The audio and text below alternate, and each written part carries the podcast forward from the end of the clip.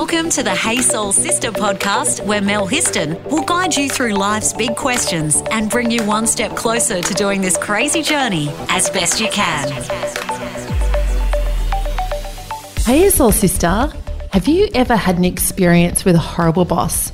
Maybe like in the actual movie Horrible Bosses, and that's one of my favorite movies. I love it. It's hilarious. But in real life, having a horrible boss is not hilarious at all. It can actually be really traumatic. And I know because I had a traumatic, horrible boss experience about 12 years or so ago. I think that probably most people have come across some sort of horrible boss in their life. So, in this episode of Hey Soul Sister podcast, we're going to share some horrible boss stories. Look at what you can do if you happen to have a horrible boss, and if you are a boss, what you can do to be a wonderful one and help create a great culture in the workplace. And to pull this whole topic apart, I have two special guests with me today. I have Belinda Smith, who has an MBA in management and is the Chief People Officer of international insurance company Badger. And I have Nadine Barreto, who is the founder of Eight Recruitment and has 20 years in the recruitment and HR industry. Welcome, ladies. Hi. Hi. Thank you for having us.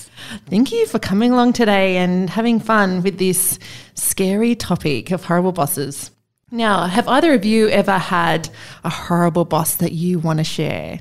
I've, I've been pretty fortunate, but there's definitely been one experience that comes to mind. And it was a boss who was the kind of person that would play favorites, that was building up their own team of golden children, if you like. And I was one of those golden children to start off with.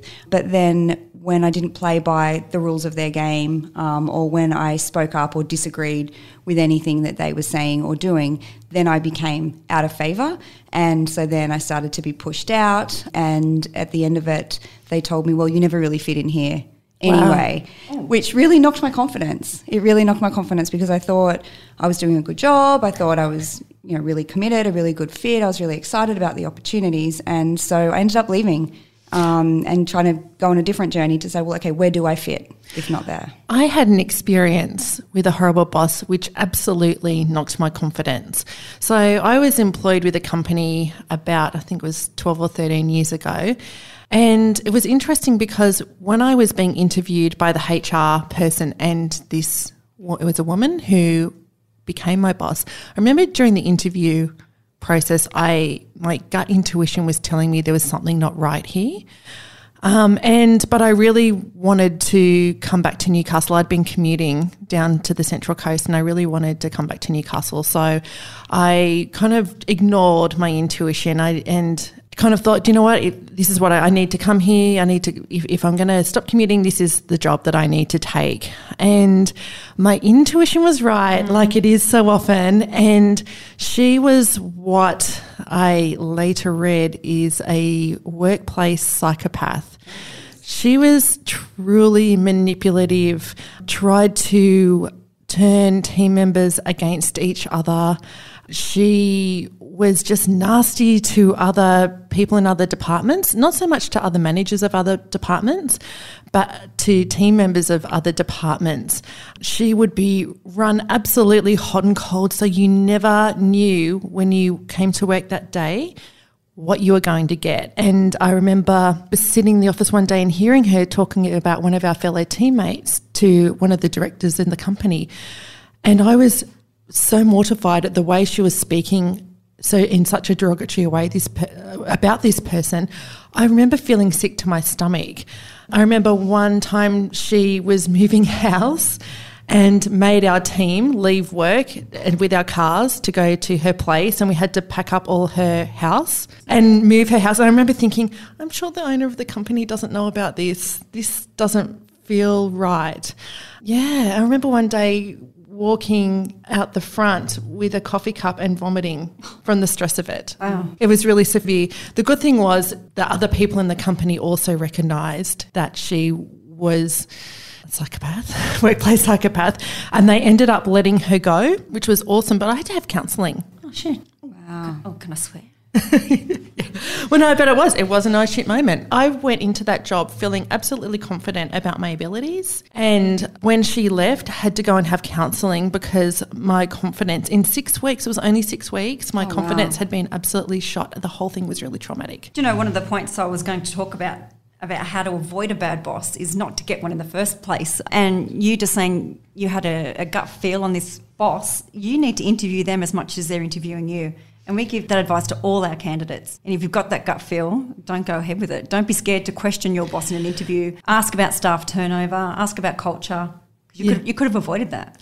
Yeah, yeah, absolutely. And again, it's funny. I in that initial interview, my gut was screaming at me so much so that I contacted her before I signed on the dotted line to meet her for a cuppa because I was like trying to allay my fears, but I still went ahead with it. Let's get soulful on social media. Search the Sister Code Facebook page and follow us on Instagram. So, have you girls actually seen the movie Horrible Bosses? Yes, I have. I know. Have you, Naz? No. It is hilarious. But pretty much in the movie, there are three horrible bosses. There's Jennifer Aniston, who is the dentist and described as one crazy bitch who sexually harasses her employee, poor old Dale. She drugs him and takes sexual photos of him and uses them to threaten him. There's Kevin Spacey as Dave Harken, who is the sadistic power playing boss to Nick, makes him jump through hoops and do absolutely ridiculous things. And I'm thinking my psychopathic boss from all those years ago could have been the sadistic power player. And then Colin Farrell, who plays, plays Bobby Pellitt, the cokehead, oppressive, in over his head, highly inappropriate boss, who tells Kurt that he has to fire all the fat people. Nice. Yes, very, very inappropriate. But in real life, let's have a, I suppose, pull apart what are some of the behaviours that we might see in a horrible boss or a boss that's just not going to bring out the best in their people? I think people who are horrible bosses are generally not very nice people because we're the same person at work as we are at home, right? So I think a lot of the characteristics that we see, whether it's power playing, whether it's putting other people down, whether it's blaming people um, for other things or passing the buck, um, or just being so obsessed with the business goals that they don't care about the people or anything like that. They're typically like that outside of work as well.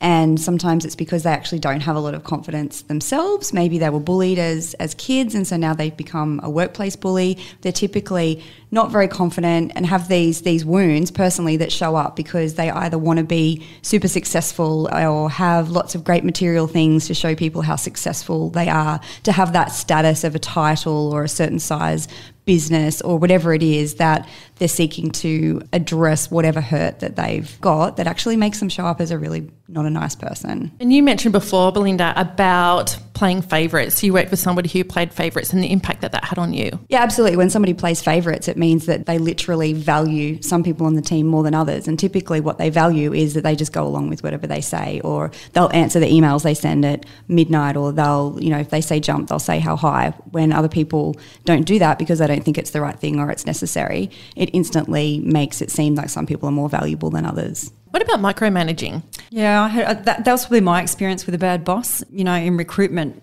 especially in the UK, it's so sales orientated, and this guy would be on you every hour. How many sales calls had you made? You know, figures, figures, figures, and it was just relentless.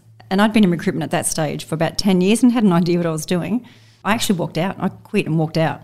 Really? And it turned me off recruitment for about 12 months. Yeah. Um, but I think his issue, which can happen in management with bad bosses, he wasn't a manager. He was a good salesperson. He should never have been in a management position and he just didn't know what he was doing and had no guidance from above. So his way of managing was micromanaging. So he was kind of flailing around and, and possibly had uh, the pressure on him for his team perform, to perform, but maybe didn't have the skills to be Oh, able to. Not at all. Great salesperson, crap manager. And so, yeah, he thought by micromanaging he'd get results. Yeah. So there's a real difference between maybe being really awesome at one element of your job, hmm. but managing people is not for everyone. Mm-hmm. Yeah, I agree completely. And it's not a skill that comes naturally to hmm. everyone as well. You know, whether that's having difficult conversations, whether it's understanding the technical aspects of the role, or just being able to hold people to account in a really respectful way. It doesn't come hmm. easy. And I mean, hard conversations are hard. And often I think managers avoid having those hard conversations, even about small things, and then behaviors and other things fester and then they become really big things and they're even more difficult to mm. manage. I have to confess that I have found myself being a bit of a micromanager with Got Your Back Sister. And when I caught myself doing it, and I've had to apologize to the team for doing it, and it's always come from that place of fear. To be honest, it's because I have been really fearful around um, a project that we're working on not being successful or been worried uh, financially. And so I have found myself starting to micromanage the teams, and God bless them, they're, so beautiful, Joey and Danny, that they, I suppose, put my mind at ease. But and I've had to, uh, when I catch myself, I, I generally apologise and go, look, I'm sorry. I'd realise I've probably been watching, looking over your shoulder, and I'm really sorry. But it's because of this, because I've been feeling pressure that I'm putting on myself, and th- and that fear, and I'm doing that to you. So I'm sorry. Oh, do you know how many people wouldn't apologise? They wouldn't own it. I think being vulnerable or being passionate or all these emotions that come with being a, a manager, you're human. And I think it's awesome for your staff to see that. Oh, I hope so, and and we are all human, and, and really, I guess, Belle, you were saying before, talking about some of those different elements that add up to not being a great boss or a great manager. A lot of it comes from fear. Oh, absolutely. And I think the other thing is whether you're referring to someone as a horrible boss or just not a good manager, it doesn't always come from a place of being a psychopath. Yeah, that's as, true. As you said, it comes from fear fear Yeah. of, you know, not getting the results that you need, whether it's your own business or whether you're just so passionate about something that you do want to stay really close to it. And I know from my own experience, I can be guilty of jumping in to my team and offering to help out. Um, I just I want them to see that I'm involved. I want them to see that if need be, I can jump into the trenches with them and I've encouraged them and they are getting better at saying we actually don't need your help that's fine thanks thanks for caring um, but really happy for you to, to stay out of the trenches we've we've got this Yeah. which is which is great to have that conversation Yeah. And I suppose you just made a really good point because, as much as I am talking about horrible bosses, which is really just making a play on that movie that I think is hilarious, we're talking about human beings. Mm. And you're right, not everybody is a workplace psychopath. I just had an experience with one. But, you know, a lot of the time it's just people who are kind of doing the best they Yep. can. Yep. And maybe need a bit of help and guidance around learning how to manage and lead people. Get soulful and leave a review. Review us on Apple Podcast. For the employee, and you deal with, a, I mean, you run a recruitment agency, and so you're dealing with a lot of people that become employees or people that have left a workplace and mm. they're looking for work. What's some of the feedback that you get from those employees about why they may have left? I think a really common one is not being heard, not being listened to. Um, whether it's small business or big business, um, small businesses, we get a lot of people who have got these amazing ideas and they're so frustrated that they're not being listened to. Big business is probably the same, to be honest. So just take a minute to listen to your staff and give them a bit of autonomy that they're again being micromanaged. Um, So people want to feel valued. Oh, totally. It's so simple. Flex like being flexible with their time, giving them the give and take, um, the work life balance. People not having those managers that expect you to be emailing back at midnight and working to seven o'clock every night. So it's people looking for that work life balance, whether they're young, old, male, female, children, no children, kind of all looking for the same. And there really has been a shift over, I would say, the last 10 to 15 years around how people work. And I know when I started working at WorkCover, which would have been, oh gosh, probably 15 years ago now, I was surprised at how flexible, it was a government department, I was surprised at how flexible they were with, with working hours and conditions. And there really has been that shift because once upon a time it was really clock on, clock off. Mm, no, that's definitely changed. Let's get soulful on social media Search the Sister Code Facebook page and follow us on Instagram.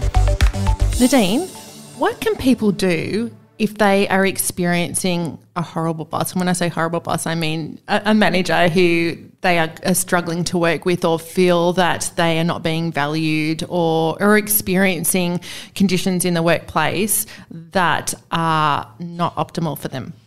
As I was saying before, I think um, you know ideally you don't want to have a bad boss in the first place. So if you know if you can, um, when like I said, when you're when you're interviewing with a potential employer, interview them as much. So like you did, you didn't trust your gut and you worked in a place that you weren't happy with, and you should have listened to your gut, and you did have a bad boss. So I think the first thing you need to work out: are you going to stay and try and work it out, or Is it time to leave? So you could start a conversation with that Yes. with the boss or with management. Yeah, so first of all, if you're going to stay, I think you need to work out who do I go to to discuss my issues. I think the most obvious but the hardest one is your boss direct. I think going above your boss's head is never going to end well, really. But it can be, I imagine it can be pretty difficult to actually have that conversation with your Oh, boss. yeah. I, I know when I had that boss all those years ago, you know, and it really was a traumatic experience. It was very hard to actually have that conversation Mm. with her because she was not open to it. How did it go? I actually invited her to the pub and tried to have a have a conversation over a drink to make it casual and not confrontational. And nothing changed. She didn't yell at me or get cranky outwardly. Nothing really changed. But then myself and a couple of team members ended up going to HR hmm. and and said, "Look, this is actually." And you know, when I was vomiting out the front of the building, that was a severe stress response. Mm. And I knew I was like, I can't live this way anymore. And I'd only been there, like, I mean, she left after I'd been there six weeks.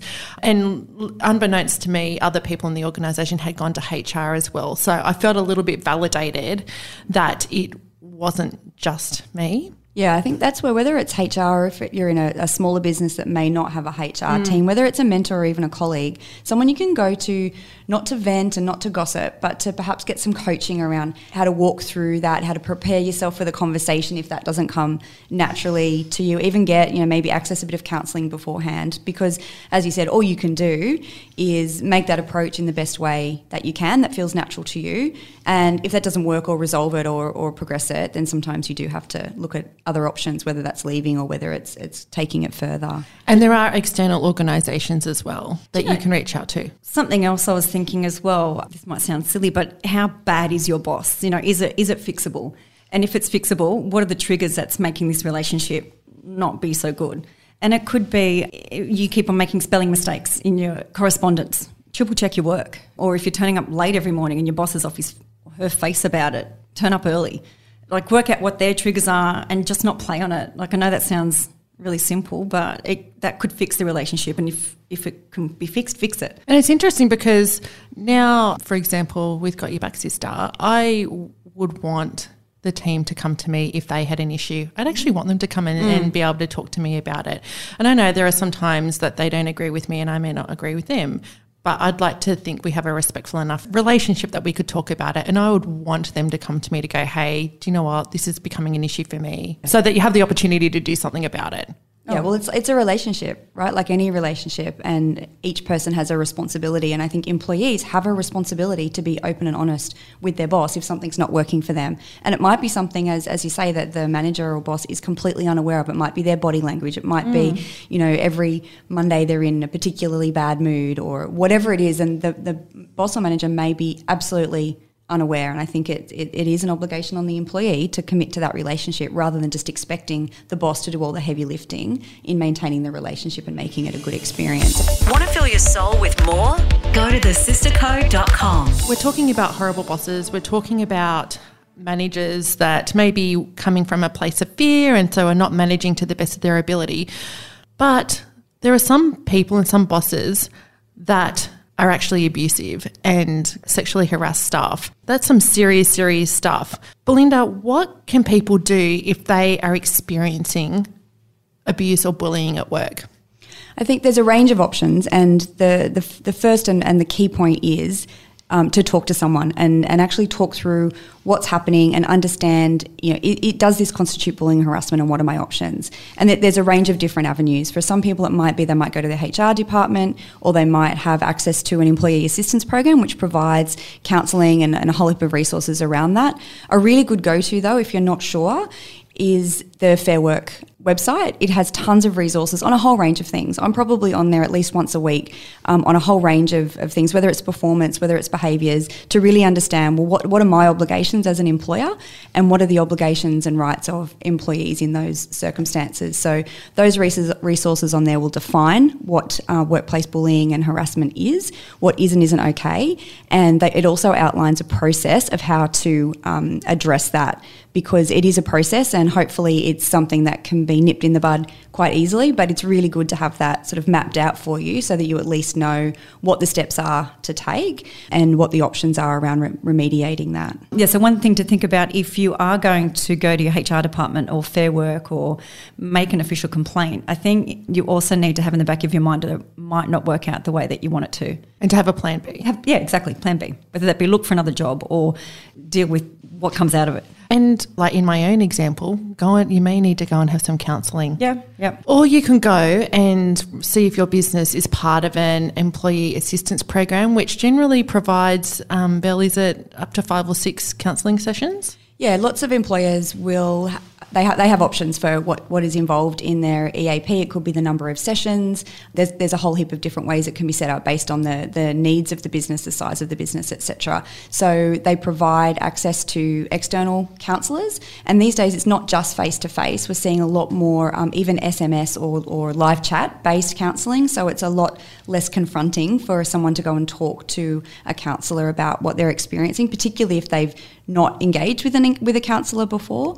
But also, what you'll find with the EAPs is they have a whole range of resources, articles about a whole range of topics. So it might be bullying and harassment in the workplace, but it's also around stresses like financial stress, good nutrition, um, mental health in particular. So it's a really safe, accessible place for people who are experiencing something like bullying and harassment to get information and to understand what options are available to them.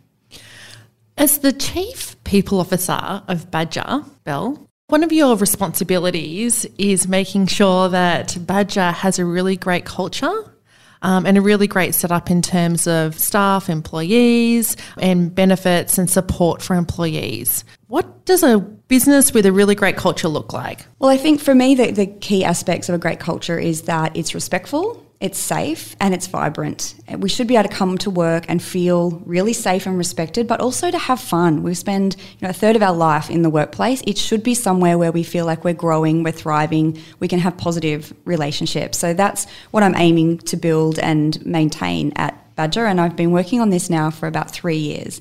And it's probably the toughest part of my job, but the most rewarding. And the best thing I've done to try to facilitate that is to put in place what we call a culture code. It's um, 10 behaviours, starting with we say please and thank you, and finishing with we address off value behaviour and some other bits in between that really articulate to people how they're expected to behave in the workplace. And that's whether you're on reception or you're the CEO, that everybody is expected to behave in really safe, respectful, and positive ways in the workplace. So it gives us something to, to bring people to account to. And we recognise that in our people in terms of promotion, rewards, recognition, as much as their actual financial results, because we know that the more that people are living and abiding by the code and fostering that and encouraging their peers to live to that, the business performance kind of takes care of itself. And I'm guessing from what you've just said, it's about people feeling valued. It absolutely is. Yeah, it absolutely is. People need to know that their manager and their peers really care about them. They need to know what's expected of them at work, including in the way they behave, and that they'll be able to get that feedback on how they're going, where they're doing well, and that we'll invest in them to continue to help them to grow and thrive. Do you have any advice, uh, Nads and Belle, around or for managers or bosses that maybe don't, don't feel secure or don't feel confident in their abilities in managing or leading people? What can they do or where could they go to to hone those skills? For me, there's two parts. Um, one is the expectation. Um, I think that should be on all managers is they have to they have to hone their craft just like their technical skill. If they want to be a manager, they have to be prepared to do their own reading, learning, be mentored or whatever to be able to build their skills. I think that absolutely has to be on them. And then on the organisational side, we have to teach our managers how to manage. We have to identify who the potential managers are and start to invest in some training and skill building for them because a lot of people, not all, but a lot of people will say, I want to be a manager, I want to climb the corporate ladder, I want to get that that status or that promotion or whatever it is. Um, but not everybody's cut out to be a manager. Some people are just really good technically other people are, are, great with people and they're the ones that you know we want to help them be the best manager they can be. So i think there's there's the two parts and it really is about that lifelong learning and really working on mastering that craft. Because when you're a manager whether you have a small team or a large team those people's health and well-being is is in your hands largely. Mm. And That's a big responsibility. it absolutely is. And as you shared in your story before mel that in a really short period of time with that horrible boss you were left feeling like you didn't have the confidence you didn't feel valued you were physically unwell from being in that work environment. And i think we have to all take that a lot more seriously that we should be caring for these people like we care for our own family. Because for some of us we spend more time with mm. those people than than our own family. And it's i think it's a really serious commitment when you take on a management role because mm. you're taking on those those people and their livelihood and their confidence. Do you know, I also think all managers have strengths and weaknesses, and I think I'm, I'm very aware of where my weaknesses are. I've got amazing staff who actually manage up very well, and I think a good manager allows their staff to manage up. Work out where your weaknesses are, and if you've got someone in your team who can help do the job better or pass it down, um, but it's also allowing them to to grow in their career as well, or in your business, or in your team. So I think allowing your staff to manage up can also help you be a better manager, and you can learn. Don't be afraid to learn from your staff. Yes, that's one of the things you've taught me, my friend. Let's get soulful on social media Search the Sister Code Facebook page. and follow us on Instagram. Well, thank you so much, ladies. To wrap up today's podcast episode, let's go back to the employee. If somebody is experiencing a horrible boss or an inept manager, is probably the nicer way to say it. Let's just recap what are some things that they can do. Well, I, I think first of all, have that discussion.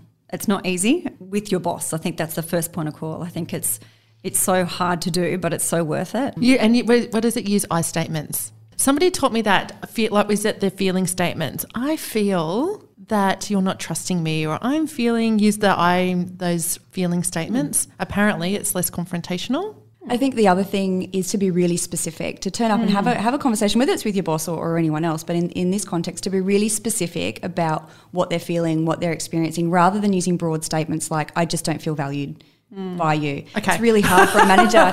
it's really hard for a manager to respond to that. They can say, okay, can you tell me specifically? Some examples. Exactly, exactly. because otherwise, you can't you can't address general behaviours. Yep. If you can get the person to be specific, and again, I think if you're having that conversation with your boss or getting ready for it, to actually get really specific about what's going on for you, how that's making you feeling, how that how that is making you feel, and what your needs are. Excellent. And if they're experiencing, if that doesn't work, or they're experiencing abuse or bullying or sexual harassment, you may need to go further and go to Fair Work. Absolutely. The most important thing is to not suffer in silence. There is lots of ways to, to get help. And as we've said, if that initial conversation doesn't work, using whatever you've got available to you, depending on the business that you're working in, whether that's um, the HR team, whether it's going to, to Fair Work, whether it's going external for some legal advice if you need to, if that's the best option for you. Or an you. external consultancy that Yep. specialises in, in HR. That's right. Okay, and what about again? Let's just recap for anybody who is a manager and they are looking for some further training or to feel more confident in their abilities. What are a couple of things they can do? I think again the key thing is having the, the conversation with whomever it is in their organisation that can help. So talk about what training and learning and development programs the business is having, talking about what they're prepared to do in their own time in order to to progress themselves. And even just the self-awareness. So maybe it's asking your team for feedback. Where can I do better? How can I better mm. support you? Where do you where do you think that I really need to focus my efforts because I want to be the best possible manager I can for you? So ask for that feedback, and then when you get it, you have to act on it Yeah. um, and keep checking in. Our wonderful friend Alexandria Joy, when I worked with her, she used to talk about servant leadership, which is really about being a servant to your staff Yep. and saying to your staff, you know what you're doing. What can I do to serve you? And how can I be here for you so that you can do your job the best that you can? Yeah, and I think going back to even what you were saying about apologising to your staff, I think be human. It's okay. They want they want to see that. They don't want to see that you're this robot who's just you know managing. I think it's okay to open up. Yeah, because we're all infallible. We're, Yeah. we're all what what's the saying? We're all little humans doing the best that we can. Yeah. Absolutely. Uh, Thanks so much, Nads and Bill, for coming in today and sharing your wonderful words of wisdom and advice with us all on how to deal with a horrible boss. Thank you. Thanks, Mel.